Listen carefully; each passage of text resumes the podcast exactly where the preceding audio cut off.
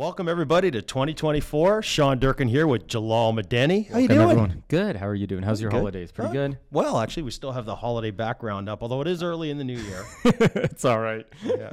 we are in a renovation stage, so I, th- I think we'll be excused. you have a good holiday? I Take had some uh, time mi- off. Mine was good. Yeah, yeah, Yeah. Had some time off, but did some work as well. Yep. Yeah. Good. Good. Yeah. So, um, well, What are we doing today? What are we doing today? Well, Yeah. today is exciting day because we actually have Jonathan Durocher joining us. Our Jonathan- president. Our president. Nice. President. President of Nat- Financial Wealth Management, not National Bank here. Nice. Yep. So he's been joining us. We've been trying to get him for a while, and uh, We you have. imagine he has a pretty busy schedule. Yep. But he proactively uh, carved out some time to join us today, and uh, we're going to talk a little bit about the. Uh, the, the, the investment landscape and, and, and Yeah. let's say uh, advice landscape Yeah. for clients in Canada today, you know, where we see it evolving as time goes on and what has Yeah. changed uh, between now and, and over the past five years in terms of how advisors of all sorts interact with their clients on a go-forward basis. So that's coming up I'm next. guessing the next five to ten years as well, possibly. Then. We will probably cover that off. Sounds cool. Awesome.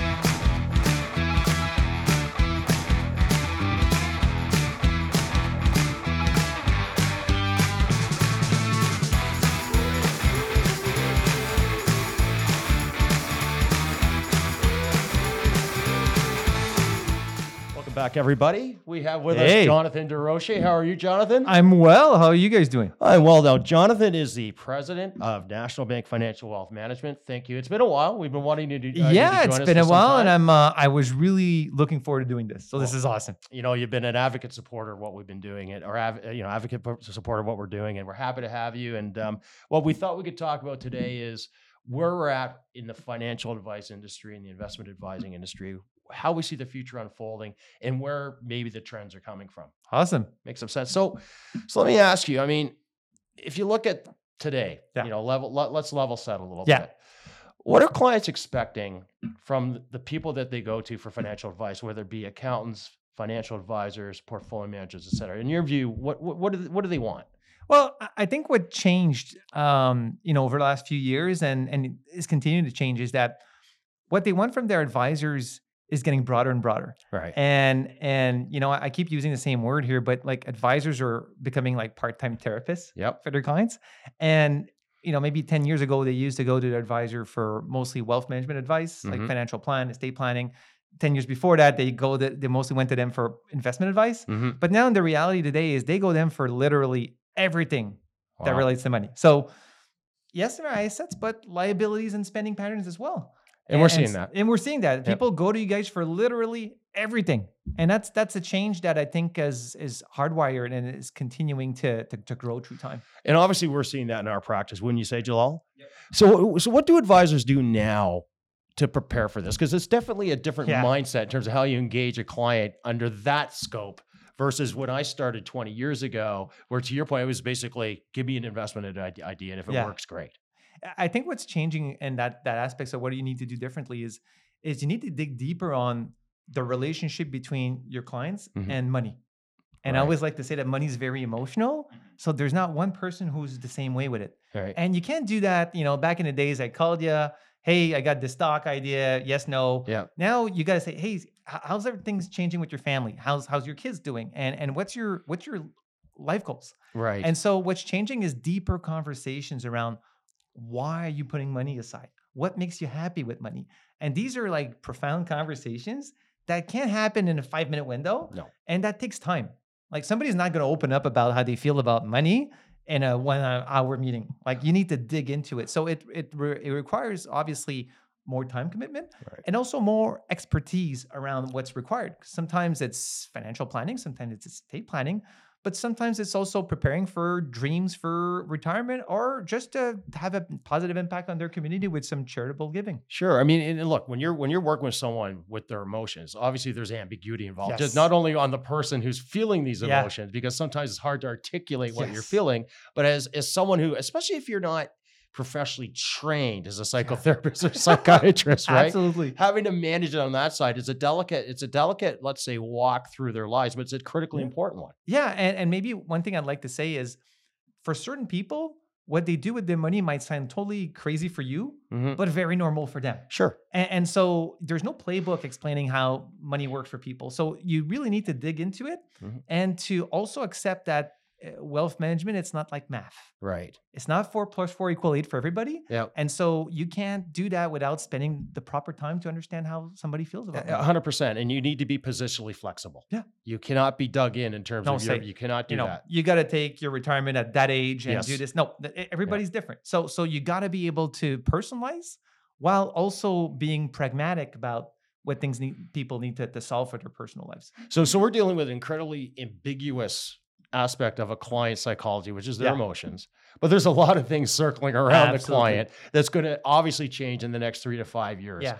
How do you see the landscape evolving in our industry as it relates to working with clients, and what would, what might be the main drivers of those changes? Um, well, one thing, there's two, three factors here. One of the bigger ones is um, people um, uh, like to go to their wealth advisor because they know them Mhm. and they're in their relationship for decades. Right. And so the longevity relationship between advisors and their clients is going to be a factor that's going to be a key source of, of, of, of, of client satisfaction. right. And I'm seeing this because look at any industry you wish Mhm. and try to find one person who's going to be with you for like 20, 30 years, 40 years as a professional. Mhm. There's none. Yep. And so that's that's a factor that that's still you know growing and taking more importance.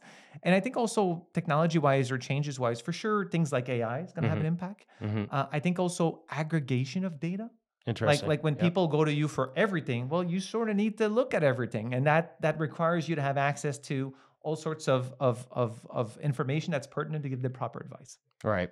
You know, it's interesting when you talk about emotional, like, you know, there's a more a greater emotional attachment to to people who are providing clients with financial advice. I think that applies somewhat to accountants. I mean, a lot of a lot of higher net worth folks have the same Mhm. accountant for years. They have their Mhm. same legal advice for years and and frankly the same advice from their financial advisors and portfolio managers. But when you have an emotional connection, that does augur for longer term relationships because once there's an emotional connection, who who wants to break that up? Yeah, that's like, like that's not something that anyone wants to have. Is there is there an opportunity from a technological standpoint to help enhance the emotional connection that advisors have with their clients? Yeah, I think this is where um, AI and and data is going to play a key role in there, in the sense that. Um, and the funny thing I like to do is go in Chat GTP today Yeah. and ask the question, "Will you replace us? Will Right. Chat GTP replace a wealth advisor?" And and the answer you'll get is actually a really good one. It's the first time I wanted to high five uh, a computer, but but they evenly they, they say themselves that language processing model can't replicate how people feel about money. Right. And so, so AI is going to help us um, maybe identify opportunities, but then you're going to need an advisor to say, okay, this person's like that. How do I engage that person to actually do it? right. No different than somebody who, especially at this time of the year, wants to, you know, uh, get a new gym membership and gets that nice little, you know, uh, uh, pamphlet at the entry say, here's how to get fit. Yep. And and every person's different. So how do you get that person to actually do the exercises Yep. that AI or any type of, of system tells you to do is a whole other ballgame Right. because you could say I'm going to put the pamphlet in my bag and I'm going to do my own thing. Um, and, and so, so I think that's what's going to change. So AI is going to augment the quality of it, but getting people to do what they're supposed to do and the inertia around it, this is where you need a human who understands how they work. Well, and again, AI, AI can address a lot of the Mm-hmm. factual issues. You know, like they can, you know, measure twice and cut once and so Mhm. forth. But it, I don't see it, at least today, addressing the intestinal fortitude it takes to be successful financially as time goes on. Yeah. and the discipline and the repetitiveness and and the control of one's emotions. We're talking a lot about that today, especially when things seemingly go wrong. Yeah, especially or especially where, uh, and I'll use a Morgan Housel quote here. Like the definition of wealth is the difference between your revenues and your ego. Yep. So as long as humans have an ego, there'll be a role for us. That's right. Because it's not it's not it's not math, right? Yep. As I said. So so this is where AI is going to augment the quality of the advice that advisors could provide to people. Mhm. Um, but but that ego component is still going to be very much out there. Well, a- a- again, when you when you have a fact based output, it's Mhm. good. It's it's very difficult for that to regulate being overly exuberant Mhm. when times are good Mhm. and overly despondent Yeah. when times are bad. in terms of emotional regulation, Yeah. AI can't do that. No. At least as of yet. And AI might say to you, "Hey, you're you're 25, you're making some money. You should be 100% equity." right. But why are you not 100% equity at 25? Most of the time, because you don't want to get scarred by having a bad market and say, I'm out for the rest of my life. Like there's there's things like that that are not always rational. I mentioned this on this podcast before. You know, like Warren Buffett famously a few years ago said the best wealth creating mechanism ever created was the S and P 500, Mhm. and he's right. You know, if you invested in the S and P Mhm. 500 in 1927 Yep. and stayed with it right through Yep. to today, uh, you know, a thousand dollars, you're a very wealthy Mhm. person today. But Charlie Munger very correctly, you know, ju- you know, kind of jutted in and said, "Yes, Warren, you're absolutely right. But who would have the emotional fortuity Yeah. to stick with it? No one. Tough. And yeah, it's and, very and tough. that's and that's that's where that's that's the again the emotional connection that, that creates to it between what the textbook says and what happens to people when we talk about money two very different things. So, you know, over the years, what I've learned, Jonathan, is, you know, in, in terms of where the industry is going in Canada, is you, you have to look no further than down south mm-hmm. in terms of, what you know, some of the things that, you know, some of the large institutions in the United States are doing. And I'll give you an example. I remember years ago, you know, I, I'm dating myself now, but I started in the industry in 1998 and fee-based solutions from an investment perspective were, were coming into Yeah. vogue in Canada. yeah Yet they've been around in the United States for about Mhm. 10 years prior to that. Now, fee based solutions are the way to go Yep. for the most part in terms of uh, receiving uh, management advice. Do we see anything coming out of the United States uh, that they're doing now that might migrate its way north of the border that might be of interest to clients in Canada Yeah. or even us at National Bank? I, I think two things one that's still um, in the verge of, of getting more mature phase and one that's coming uh, goal-based investing is now getting more mature it's more mainstream most most providers out there have goal-based financial planning and it's good and that's something that came from the us and got to canada and we we heavily invested on our side to build our own platform Mhm. and and that's something that i think still has ways to go Right. and i think the next big one is is mostly again on on data aggregation so Mhm. somebody wants to open their thing and say i want to see all my assets i want to see all my liabilities Mhm. and I want to know, am I okay? Like, right. am I am I doing okay? Not just on my investment, but on everything I have, and that needs to take into consideration spending yep. and your your liabilities, not just your portfolio with a goal. And I think in the U.S., um, data aggregation is a little more advanced than what we see in Canada. And that's something that I believe will be coming as the next wave to help us again give better advice to people, Yep. and also um, um, broaden the discussion with investors on how we could help them. You know, I've always been interested, and, and I, I know we're migrating to that situation. Is is is how can you comment on a client's overall capital structure in terms of how they're doing, and and by that, you know, to Yeah. kind of extend on what you just said, is Jonathan. You know, you look at obviously that there's the easy to track, which is Mhm. your investments, long assets were worth X on day one, they're worth you Mhm. know Y on day 365 you Mhm. can calculate a net loss or return. But you know, if you're applying leverage, for instance, in your capital structure, how do you net out the cost of interest on an Mhm. after-tax basis against your overall returns? Mhm. I think that'd be something interesting Yeah. that you could show some people, especially as you as the net assets grow. That uh, Yeah, a- and, you could you should always plan for your plan not going according to plan. right. Like there's there's life events, and that's why a- and engaging the conversation with your with your investors on how how life changes and switch and the decisions they need to make is more important than before. And I think also aggregations can allow them to be able to to map out their life goals. A lot of people they say I'm putting money aside for retirement. They have no idea what their life goals are with it. Right. It's just it's retirement. But what do you really want to do with your money to make you happy? That's that's going to be something I think an aggregated platform will help us to do. It reminds me of a of an old Jewish proverb which goes something like, you know, man plans and God laughs. Mhm. You know, and that's something that you There's know, truth to that. there's some truth to that. Um, so let me ask you, you, you know, you're a client now, you Yep. know, your age, let's say late 30s to let's say mid to late 50s. You've done a really, you know, fair job in terms of building out your your long assets. Mhm. You've managed your debt accordingly. You have a reasonable retirement plan in place, and you're certainly aware of it on the horizon. Mhm. Uh, What are one or two things that are must do's at that stage in life to really position yourself to be best in class, best Yeah. in show in terms of retirement planning? I, I think I'll say two things here. and I'm gonna I'm gonna have some fun with those. Yeah. Um, the first one is if you've been saving money for 10, 15, 20, 30 years, hmm and at a certain point in time, somebody says, Hey, you could spend it now. People have a problem with that. Right. You're hardwired to say, how, from, how do I go from a saver to somebody who actually uses the money I've put aside? It's easy to say on a piece of paper. It's something else Yep. to get prepared for that mentally. Right. And I think that's that's a big thing people forget. Like you turn 65, you retire, um, you saved enough, but then you say, hey, you, you could actually enjoy some of this. There's a blockage. And and I think that's that's that's not um, discussed enough, and I think it's not prepared enough. Right. You can't go in a switch. Okay, now you could stop.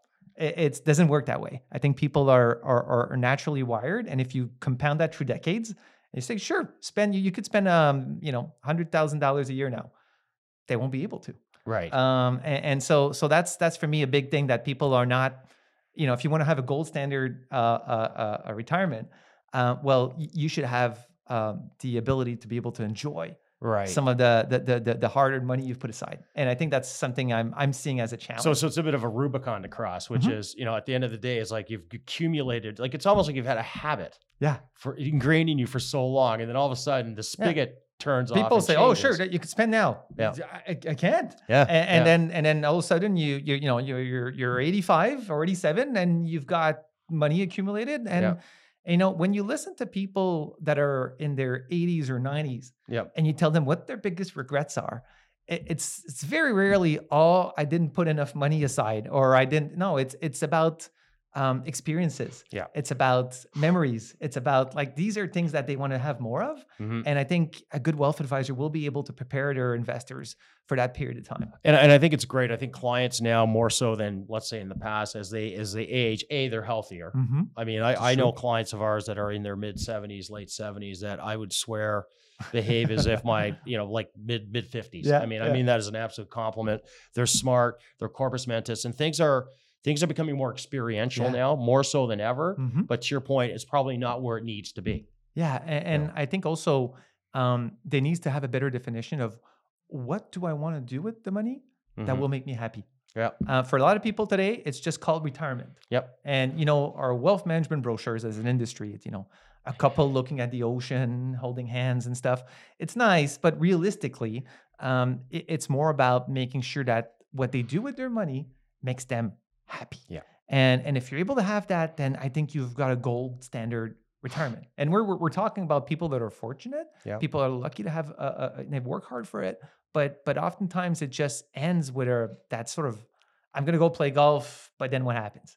Uh, Well- so so well, for some people, uh, but but no, no. but, actually, uh, I, I tried a little bit of a social experiment in the Yeah. summer Right, I, think I golfed uh, six times over the span of nine days. And Yeah. by the end by the end of nine days, my arms were ready to fall off. I couldn't get the golf ball in the air. I'm not very good to begin with, and so I, I know I won't be golfing a lot in retirement. Maybe Yeah. once or twice a week, and that's test it out. And and to your point, um, go, you know, a gold standard retirement. Maybe it's to start practicing some of these things. Yep. Let's take a take a little longer vacation. Am I happy doing that? I, I give to this charity. Does that make me happy? Yep. And, and to test some out before you actually fall into a, a retirement situation. And then maybe the last thing I'd say uh, once you retired is uh, back to your point. People are healthy. People are still uh, want to contribute to Yep. society. Maybe it's even talking to them about a part time job teaching. Like there's there's that second up. It's not because it's called retirement that all of a sudden you know you Yeah. stop doing everything. Yeah, you sit in you sit in a chair and watch football all afternoon. Yeah, right? no. it so and, and so and an advisor could help that. An Yep. advisor could say, "What you want to do is going to make you happy. Is it teaching,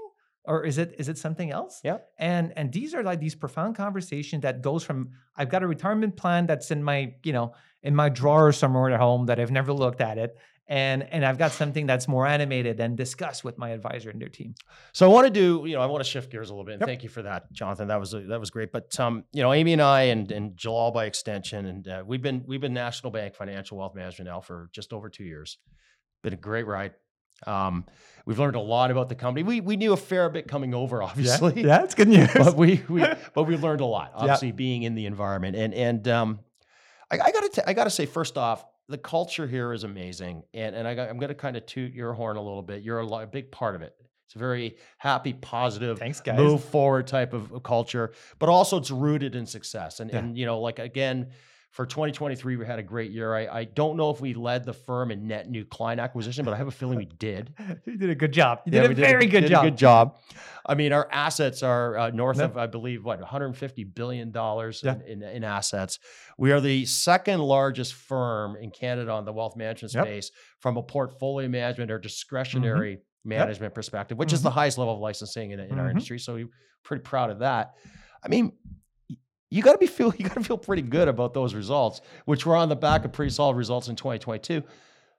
How do you see things unfolding for uh, for for us uh, in, in 2024? Um, you know what? It's uh, it, for, so to your point, it's been amazing years, and it's Yeah. thanks to the culture and the people. Yeah. I actually wrote something uh, recently about the relationships, how important relationships are Yep. in our business, and and and yeah. So I think it's the combination of all this together that's making us a great destination.